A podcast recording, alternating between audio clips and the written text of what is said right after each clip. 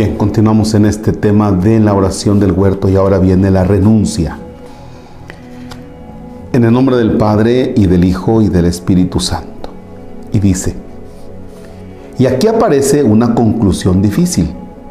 Hay ocasiones en las que uno, por obrar en conciencia, por seguir el dictado de su corazón o por cumplir lo que entiende que es la voluntad de Dios, tiene que enfrentarse consigo mismo y renunciar a lo que otras lógicas, otras búsquedas u otras metas le plantean.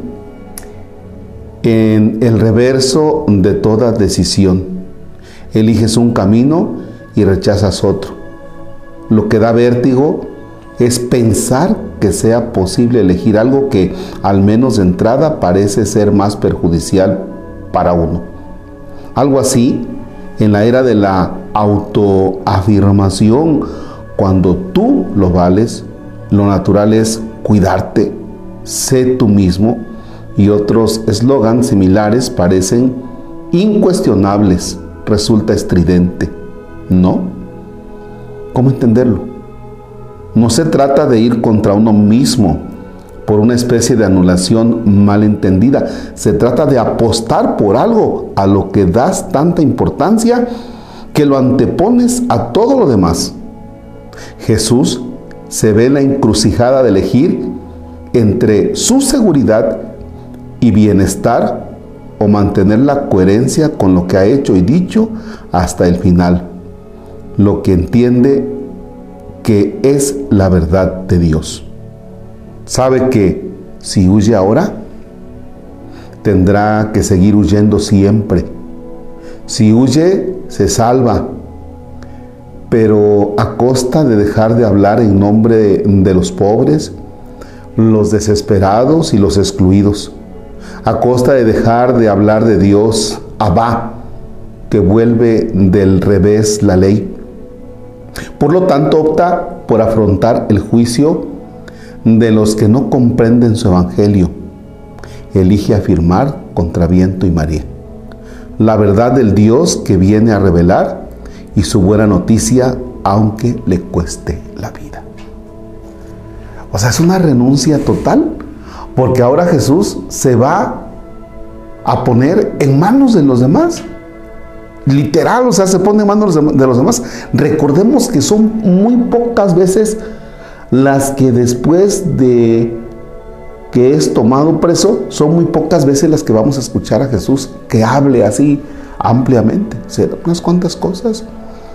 Y de para allá es el siervo sufriente. Es como el corderito llamado a matar, como el borreguito que se lleva a matar. Dice nada.